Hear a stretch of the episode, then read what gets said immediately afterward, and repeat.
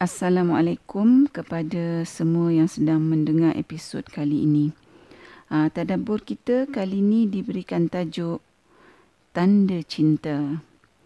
Uh, episod kali ini adalah merupakan tadabbur bagi ayat 56 surah Al-Ahzab iaitu firman Allah yang bermaksud Sesungguhnya Allah dan malaikat-malaikatnya berselawat ke atas Nabi.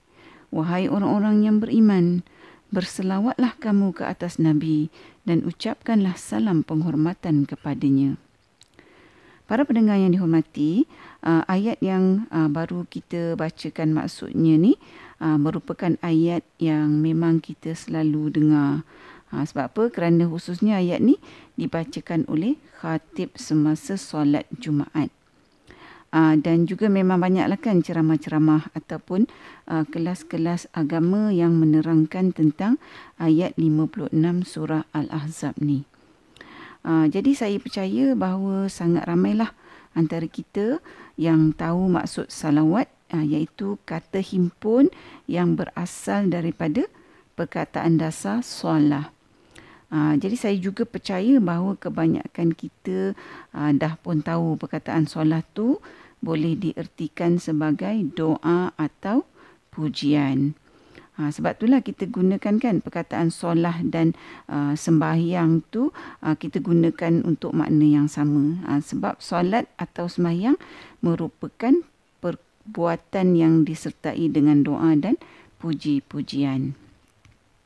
Ha, mari kita tengok pula apakah yang dinyatakan oleh Ibnu Kathir ha, dalam tafsir dia ha, bagi ayat 56 surah Al-Ahzab ni.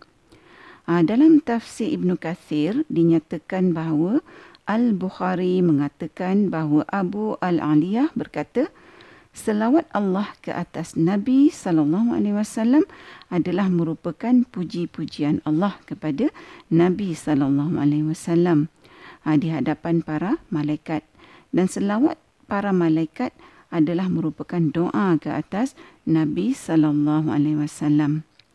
Ha, dalam ayat 56 surah Al-Ahzab ni, ha, selain dinyatakan bahawa Allah dan malaikat berselawat ke atas Nabi sallallahu alaihi wasallam, Allah juga memerintahkan penduduk bumi, ha, iaitu kitalah untuk memohon kepada Allah akan selawat dan salam ke atas Rasulullah sallallahu alaihi wasallam.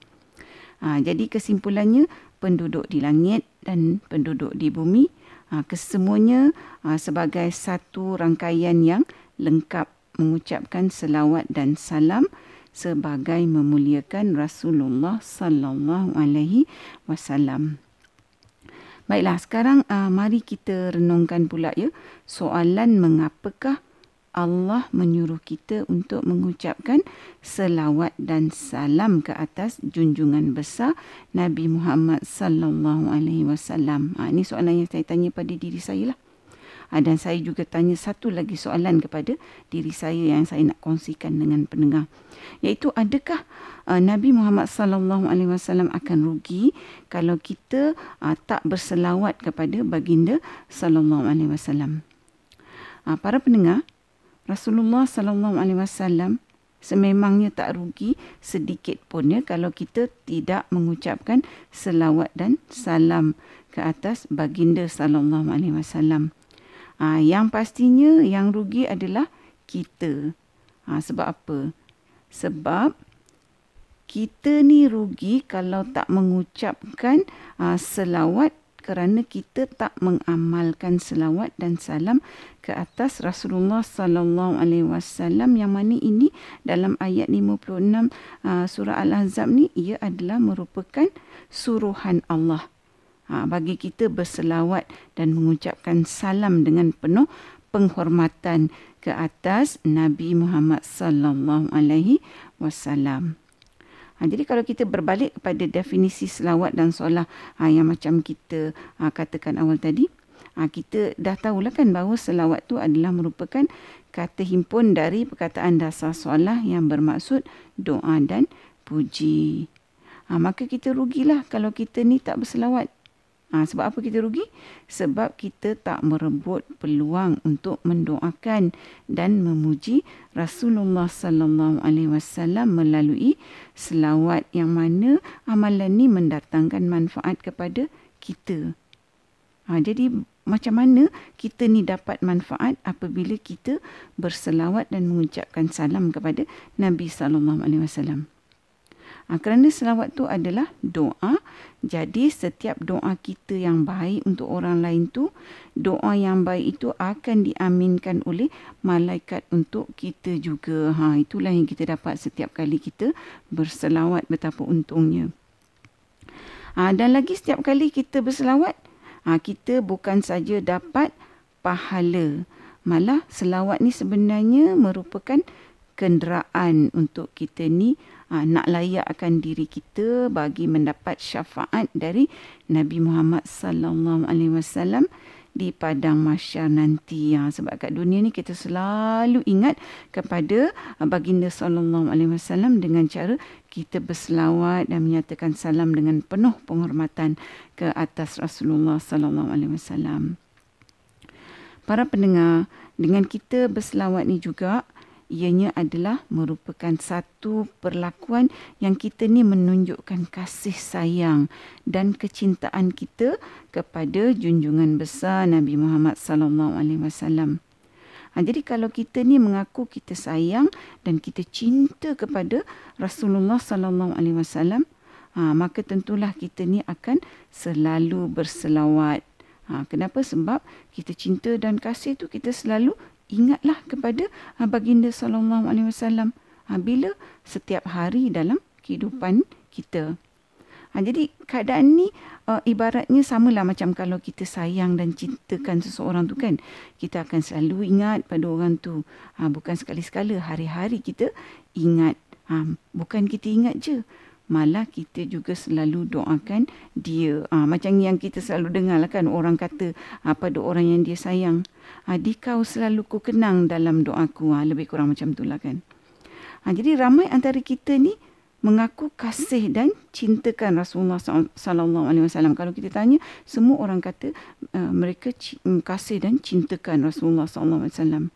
Ha, tapi hakikatnya para pendengar kita ni tak buktikan kasih sayang dan cinta kita tu ha, dengan kita selalu berdoa dan memuji Rasulullah SAW melalui selawat.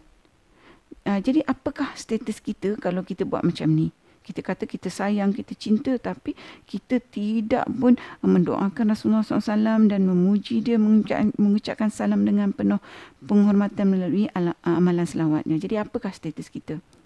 Ha, kalau kita ni cakap lain, ha, tapi kita buat lain, ha, maka kita ni kena mengakulah bahawa orang yang macam ni adalah orang yang hipokrit. Sebab apa yang kita kata tu tak sama dengan apa yang kita buat iaitu kita kata kita sayang dan cinta Rasulullah sallallahu alaihi wasallam. Ah, tapi kita tak pun buktikan kasih sayang dan cinta kita ah, yang macam kita kata tu kepada Rasulullah sallallahu alaihi wasallam dengan mengistiqamahkan amalan selawat. Malah para pendengar dalam kita ni tak rajin berselawat. Ha, sebaliknya kita ni nak pula Rasulullah sallallahu alaihi wasallam tolong kita dengan berikan kita syafaat dia hari akhirat nanti. Ha, jadi adil ke kalau ha, kita buat kelakuan macam ni? Ha, tentulah kan kita ni jadi orang yang sangat tak adil. Sebab kita nak orang lakukan kebaikan pada kita, tapi kita ni tak nak laburkan masa melakukan kebaikan pada orang. Ha, sedangkan kalau kita fikir dalam konteks Rasulullah sallallahu alaihi wasallam ni, ha, baginda sallallahu alaihi wasallam telah pun berkorban tanpa batasan dari segala aspek kan harta dan jiwa raga ha, untuk memastikan bahawa Islam tu sampai pada kita supaya kita ni uh, jadi umat Islam dan apabila kita ni jadi umat Islam maka kita akan selamat di dunia dan akhirat. Rasulullah sallallahu alaihi wasallam berkorban jiwa dan raga untuk kita sebab apa? Sebab baginda sallallahu alaihi wasallam amat sayangkan kita. Ha, seperti mana yang Allah beritahukan kita akan uh, betapa kasih dan sayangnya baginda sallallahu alaihi wasallam kepada kita ni umatnya. Ha, seperti yang dinyatakan dalam surah At-Taubah ayat 128 iaitu firman Allah yang bermaksud Sesungguhnya telah datang kepada kamu seorang rasul dari golongan kamu sendiri iaitu Nabi Muhammad sallallahu alaihi wasallam yang menjadi sangat berat kepadanya sebarang kesusahan yang ditanggung oleh kamu yang sangat menginginkan kebaikan bagi kamu dan ia pula menumpahkan perasaan belas serta kasih sayangnya kepada orang-orang yang beriman. Para pendengar yang dihormati, hakikatnya kalau kita ni kurang berselawat dalam hidup kita, ah, maka kita ni menjadi orang yang sangat tak mengenang budi.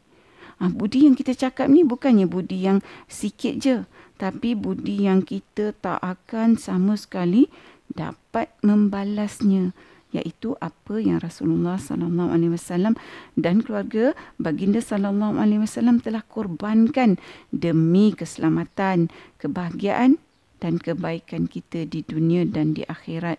Ha, mereka lakukan ni pengorbanan ni di sepanjang hayat mereka. Ha, oleh tu kalau sebelum ni kita ni jarang-jarang berselawat ke atas Nabi sallallahu alaihi wasallam dan ahlinya. Ha, jadi dengan kefahaman betapa hebatnya fadilat selawat ni kepada diri kita sendiri sebenarnya, apa lagi kita nak tunggukan? Nah, marilah kita buka lembaran yang baru untuk kita berusaha bersungguh-sungguh, kita tanamkan tekad untuk kita ni ambil peluang untuk berselawat sebanyak-banyaknya dalam kehidupan seharian kita. Ha, iaitu selagi Allah masih pinjamkan nyawa pada kita lah. Ha, kerana realitinya amalan selawat ni uh, adalah merupakan satu perniagaan, satu pelaburan yang tak akan merugikan kita selama-lamanya. Ha, jadi kalau kita ni tak rebut peluang perniagaan ha, yang tak akan uh, rugi selama-lama ni, ha, tentulah kita ni jadi orang yang buat pilihan yang tak bijak lah. Sebab kita pilih untuk jadi orang yang rugi di dunia dan di akhirat bila kita ada pilihan untuk jadi orang yang beruntung selama-lamanya. Para pendengar yang dihormati, Uh, semoga Allah membantu kita dalam usaha kita ni untuk kita istiqamah berselawat ke atas junjungan besar Nabi Muhammad sallallahu alaihi wasallam di sepanjang hayat kita. Uh, dan kita juga kenalah galakkan amalan ni uh, untuk diamalkan oleh orang-orang yang kita sayang. Uh, iaitu seperti ahli keluarga kita dan juga zuriat keturunan kita. Ha, supaya bukan kita je seorang yang beruntung tapi ha, semua sekali ha, bersama-sama kita sama-sama untung dan berjaya di dunia dan di akhirat. Para pendengar yang dikasihi, ha, sehingga di sini dahulu perkongsian tadabbur kita bagi kali ini. Uh, mudah-mudahan Allah izinkan uh, kita bertemu lagi uh, di episod tadabbur yang akan datang insya-Allah. Assalamualaikum.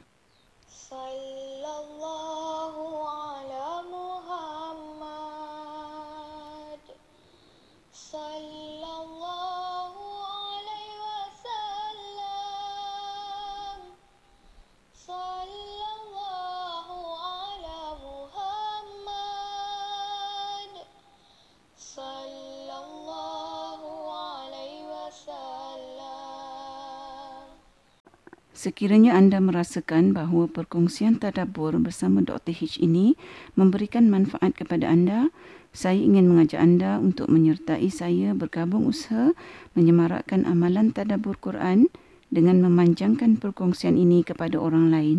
Serta jangan lupa untuk tekan butang follow untuk mengikuti episod-episod yang seterusnya.